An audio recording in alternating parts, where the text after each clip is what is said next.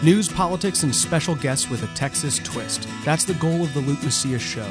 Our nation and state are at a crossroads, and if you're not informed, you're not equipped to make the change our community needs.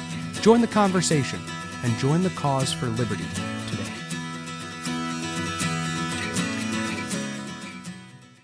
Well, welcome to the Luke Macias Show. It has been a very packed week. And so we are going to unpack a handful of things, mostly very good things and some unfortunate realities that face our state that we just have to be aware of and kind of address. So, first and foremost, I'm going to talk about the massive shift that has happened in the property tax discussion. Okay, so I want to back this up for you. Um, several months ago, Morgan Meyer, who is the House chairman of Ways and Means, was having a discussion in his committee and asked um, Dale Craymer if a, I think it was, and and I'm I'm gonna get in trouble if this is wrong. Okay, but um, the ultimate number is not wrong. So I think it was a 10 cent compression, something like that. And you have to understand kind of how the buy down rates work. Um, but he said essentially is, is like a 10%, 10 cent uh, compression, uh, do you think that would be ample property tax relief? And this amounted to somewhere around $4 billion of property tax relief. Texans for Fiscal Responsibility, uh, if you don't follow them, uh, you should because they covered this when it happened, texastaxpayers.com. So they covered this when it happened and basically said, look, this is really concerning because Morgan Meyer is kind of somebody who's considered powerful and in the know regarding what House leadership might be thinking. And he is insinuating that the House is considering a $4 billion buy down of property taxes meaningful. And just to, we talked about this at the time on this program. And so we said, look, this is a really bad indicator. You see no serious consideration of property tax relief. Okay. Just a reminder for all of you, we have a $27 billion surplus. Now, once you get into $4 billion and $7 billion, $27 billion numbers, it, it all just kind of loses its meaning. And then I tell you, well, the budget's going to be over $200 billion. And now you're like, well, what does this even mean? So, just to give you a tangible understanding, right? A three to four billion dollar buy down. And the way that works is that the state of Texas depends partially on local property taxes to fund public schools. And then they also write a check to public schools. And so the state can do what's called a buy down or a property tax compression, where it gives money to public education, but it is in order to give them the ability to depend less on your property taxes. And so this effectively buys down your tax bill. And then it also kind of essentially politically creates this new floor that they've pushed it down to. And so, or maybe a ceiling or a floor. I don't know. It depends on the analogy. But they've pushed it down.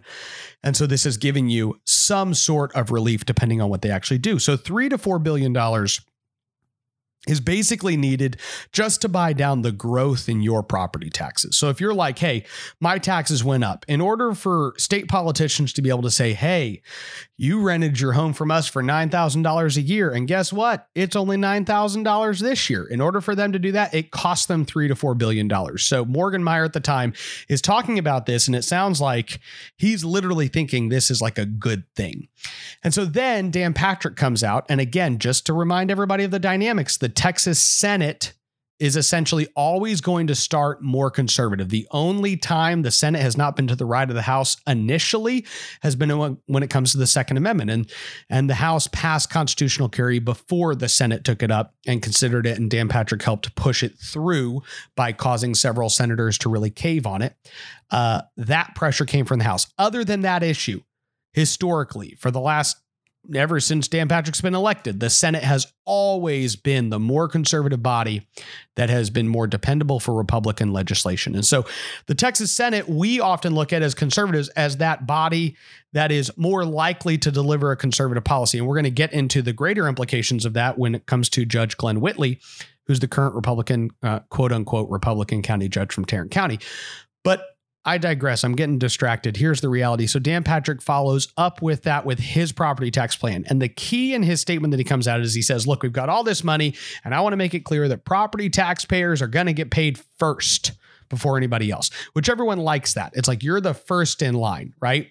But he puts out this plan that is like less than $8 billion in property tax relief. And again, if 3 to 4 billion is just buying away the increase, another 3 to 4 billion is giving you a small amount of property tax relief, right? Um, but it's not something that's going to be meaningful when it comes to each and every one of your pocketbooks. And so then we're sitting here going, well, this isn't a good starting point because if the Senate is starting at seven or eight and the House is starting at four, then this is really not an ideal situation for the taxpayer. But a lot of conservatives have been saying something needs to happen. So Governor Abbott came out this week and said Texas is sitting on a record budget surplus of $27 billion, literally more extra money than we've ever had. I personally think, and a lot of people think, that all that money should just get returned to you because I'm telling you, you're going to do way better with this money than the government. But okay. He says, this is the governor speaking again, because this is your money, I want to return at least half of the money to you with the largest property tax cut ever in the history of Texas. Okay. So this is very good news. Now, again, you do have to kind of step back and go like, because this is all your money, I'm giving you at least half of it back. And you go, man, you know, if anybody else told me that, I would not take it as positively as if it were a politician. And that's just the reality of where we're at right? I mean, like anybody else on the street goes, Hey, this is your hundred dollars. I'm giving you at least $51 back. And you're like, I, that's my hundred bucks. You know, like what are you doing? That's my money. So uh, it is good to acknowledge that it's our money, and then at least, but to to Governor Abbott's credit, this is better than what the other chambers were talking about previously. So he says at least half is going to get returned. So let's say that's at least what is this uh, of 27 billion? So what are we talking like 13 and a half billion dollars? Okay, so now we're talking about a number where your property tax bill is going down hundreds of dollars. Okay. So, immediately following that, in fact, like literally several hours later, Dan Patrick releases a statement and he says once we get the final comptroller estimate in January, it actually may be more than half of the surplus. Bottom line is that property tax relief will come first. So, again, this is Patrick keeping his kind of previous position, which is property taxpayers come first, but now he's increasing the amount from like seven to eight billion up to now 14 billion, more than half, right? Some people read this and said, well, okay, maybe the lieutenant governor's saying he thinks the the estimate's going to come down. You know, like, oh yeah, it's like 13, but I think it's going to be closer to a 25 billion dollar surplus, so it'll be more than half. I don't know. But hopefully he's saying, no, I think we should take that up to 14 billion. So this is a this is really good news because the reality is that there's going to be pushback and we've if that is the starting point, at least Okay, that's a floor, which means you can't go under. So we're not starting from this position of, okay, well, the governor, lieutenant governor want 13 to 14 billion, the House wants four, let's meet in the middle. No, we've said at least this much must go. And the truth is, at least means there's plenty of room to improve, which is why each and every one of you need to be talking to your elected officials saying, guys, give us our money back. That's really what you should be telling them ultimately. Every one of you admit that this is our money. You should say the $27 billion surplus is that our money? And when they say yes, you say, how much of our money are you wanting to keep to grow government? Okay. And here's the thing these guys don't have plans to increase the virtue. Okay.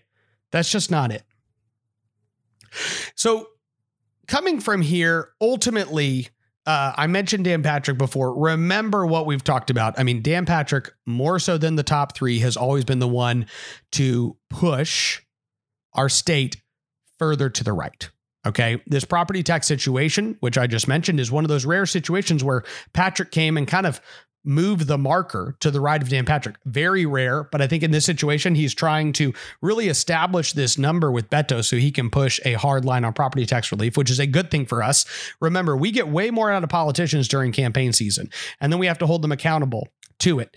And when they're in when they're in a competitive situation, we've seen this with Huffines and Allen West and Chad Prather that Greg Abbott actually had to deliver more conservative results.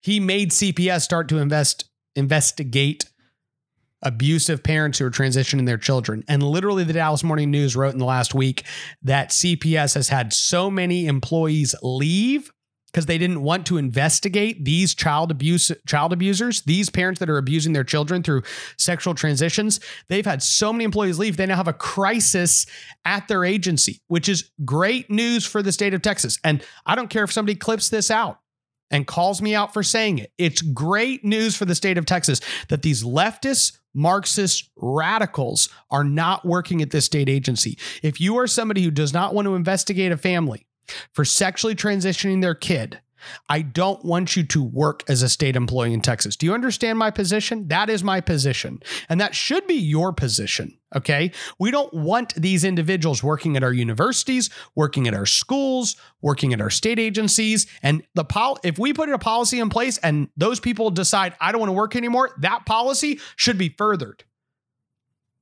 The Attorney General of Texas said we should take off a pro life holiday the day Roe versus Wade was overturned. He said everybody has the day off.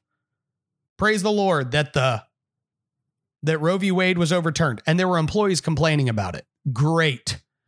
I hope you don't come back. I don't want you working at the Texas Attorney General's office. Okay. All that being said, Dan Patrick has received a something I think he should be proud of, and that is the fact that Judge Glen Whitley, who is a Rhino Republican out of Tarrant County, and let me explain to you, this guy has a is a relic in Tarrant County.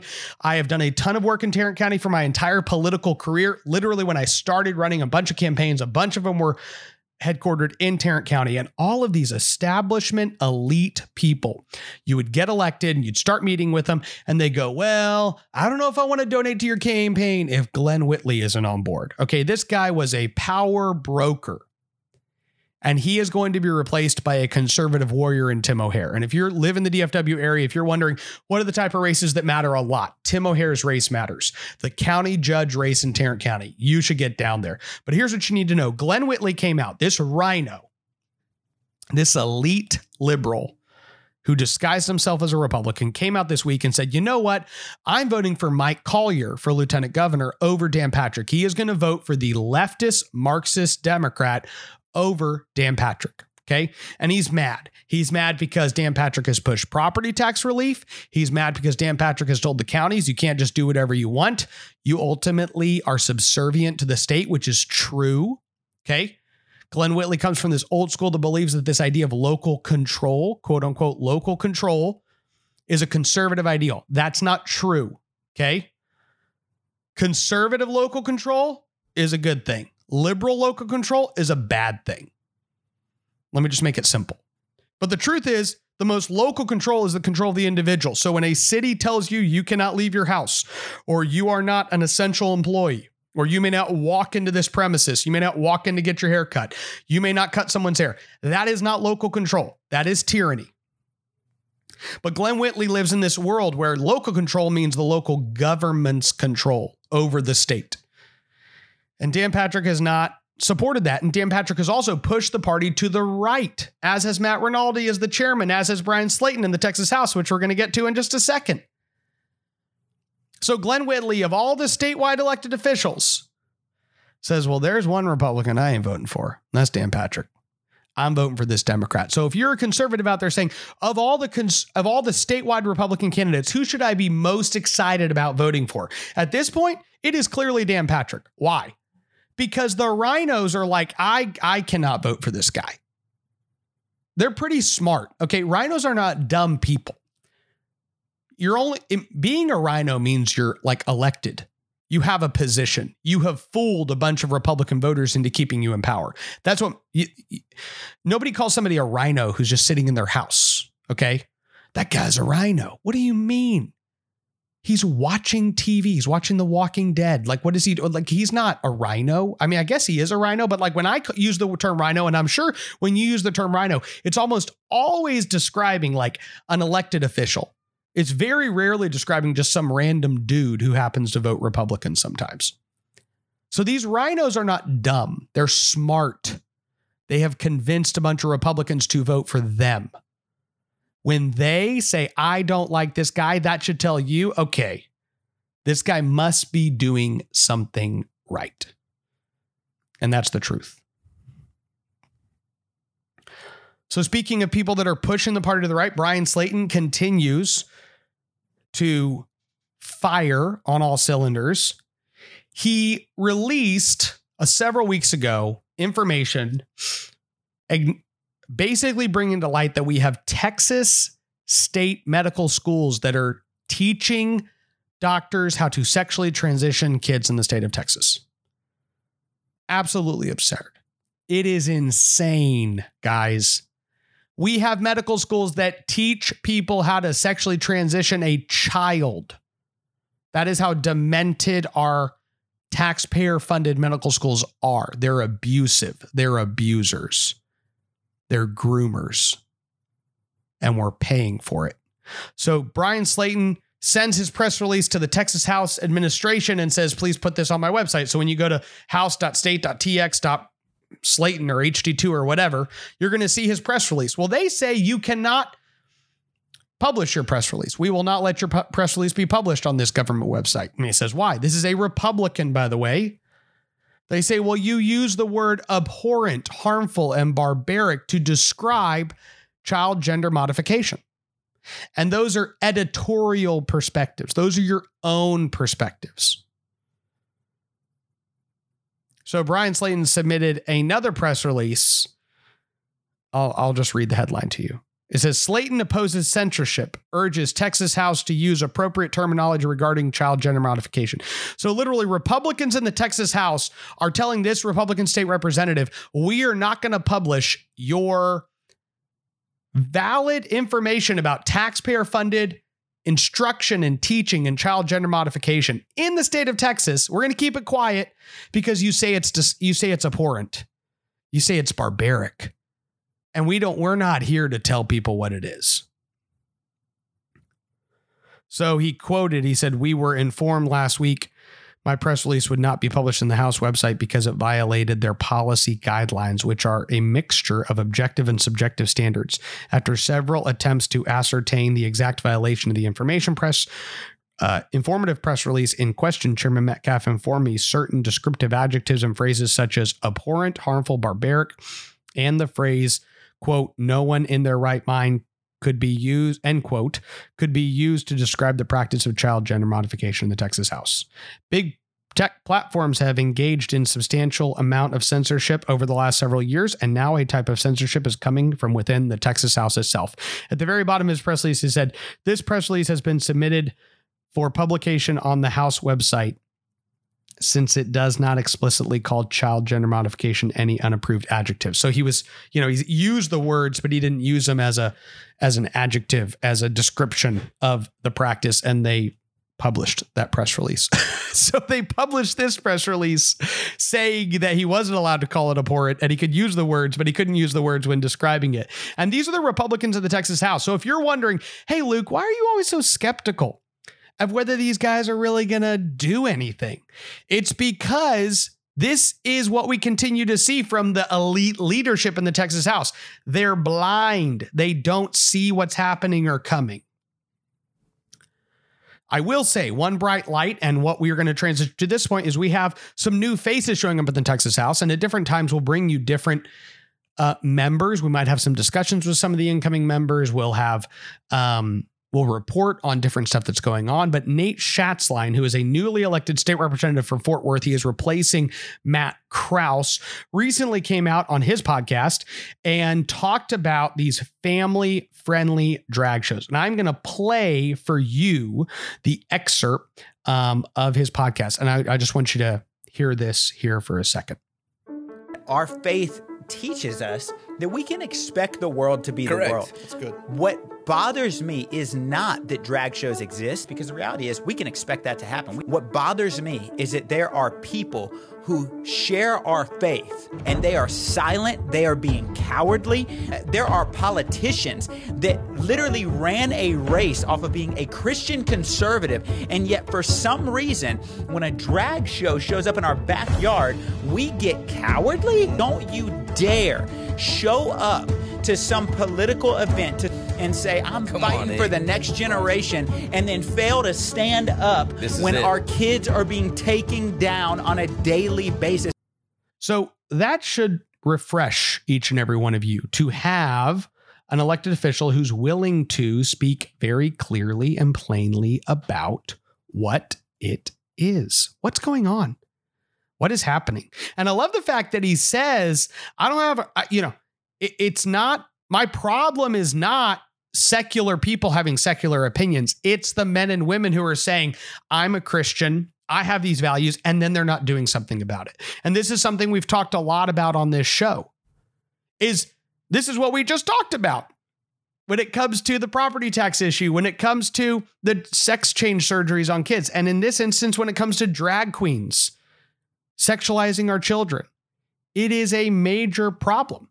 And we are really grateful that Nate Schatzline is speaking up about it. I took my kids to the library this week, and my daughter just started. So we're homeschooling my daughter, and uh, she just started, you know, actual school because she's five, and so she's doing math, she's doing reading. My wife's doing a great job um, teaching her, and I, I get to I, I'm the privileged person that I get to kind of come in and participate a little bit, and then step out, and then come in a little bit.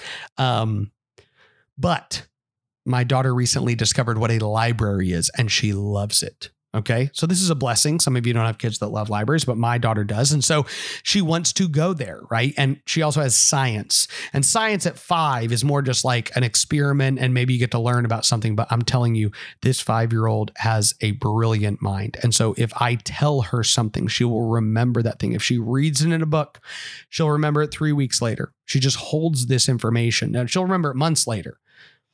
So we are going to study space this week.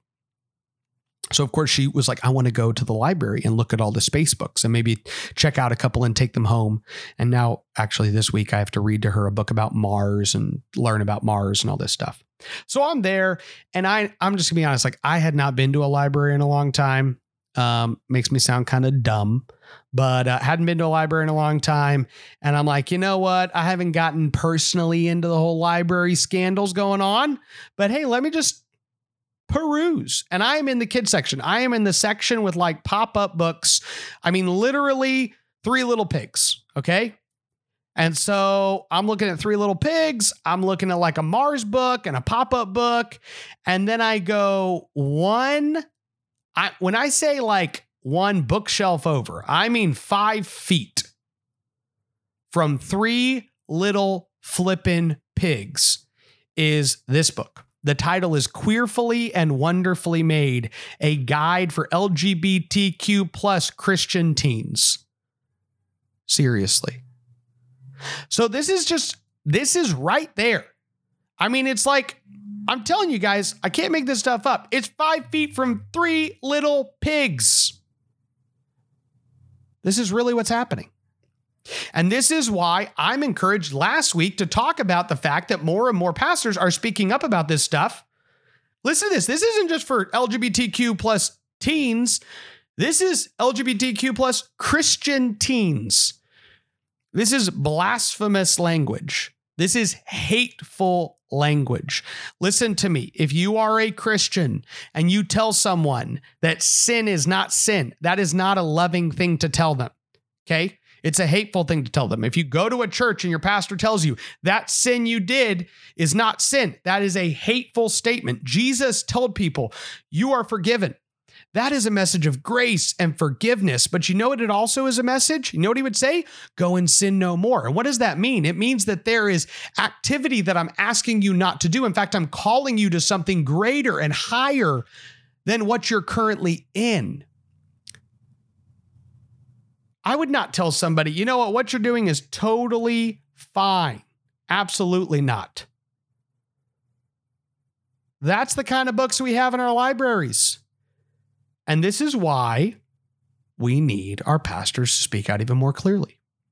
I will tell you in closing, I am super encouraged for all of you who emailed me. I got tons of emails really encouraged that so many of you are attending churches that have pastors that are willing to speak out on different issues. And and just to let you know, if you did not do it last week, do it this week. Okay. So if you didn't last week, you heard what I talked about, you saw the, you listened to the clips and all this different stuff about these different pastors talking about cultural issues. If you did not, shoot me an email luke at maciasstrategies.com. If you did not do that, do that. Okay.